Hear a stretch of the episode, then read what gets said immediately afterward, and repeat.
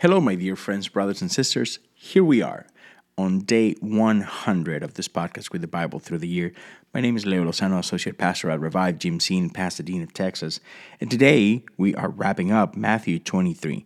We're reading from verse 37 to 39. I am reading from the New Living Translation, but you may follow along from whatever translation you have before you. The important thing is we showed up. Uh, we decided to see God through His Word. And throughout the day, we're going to spend a few minutes meditating on the Scripture. And in doing so, we create a space for the Spirit of the living God to speak to our hearts. So, with that in mind, let us go to the Bible. O Jerusalem, Jerusalem, the city that kills the prophets and stones God's messengers, how often I have wanted to gather your children together as hen protects her chicks beneath her wings, but you wouldn't let me. And now, look, your house is abandoned and desolate. For I tell you this, you will never see me again until you say, Blessings on the one who comes in the name of the Lord. This is the word of God for the people of God. Thanks be to God. All I want to say today is this we can see Jesus' heavy heart.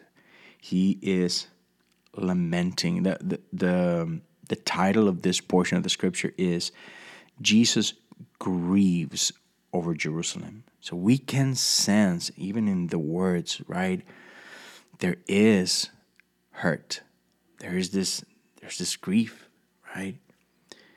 And the level of pain is directly proportioned to the level of love that he has so, yeah, it hurts a lot because he loves a lot, right? He loves so much. How much does he love? we know the answer to that, right? For God so loved the world that he gave his only begotten Son. And it is because he loves us so much that it hurts him so much when we stray away, when we miss it, right? When we when we are far from his heart. And so he pains. Yeah. My prayer today is that may we feel the love. May we feel the pain so we may appreciate it, right? And let us pray for one another this day.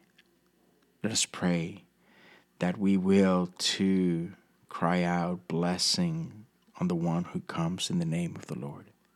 Thank you for joining me today, and I cannot wait to see you again tomorrow. God bless you.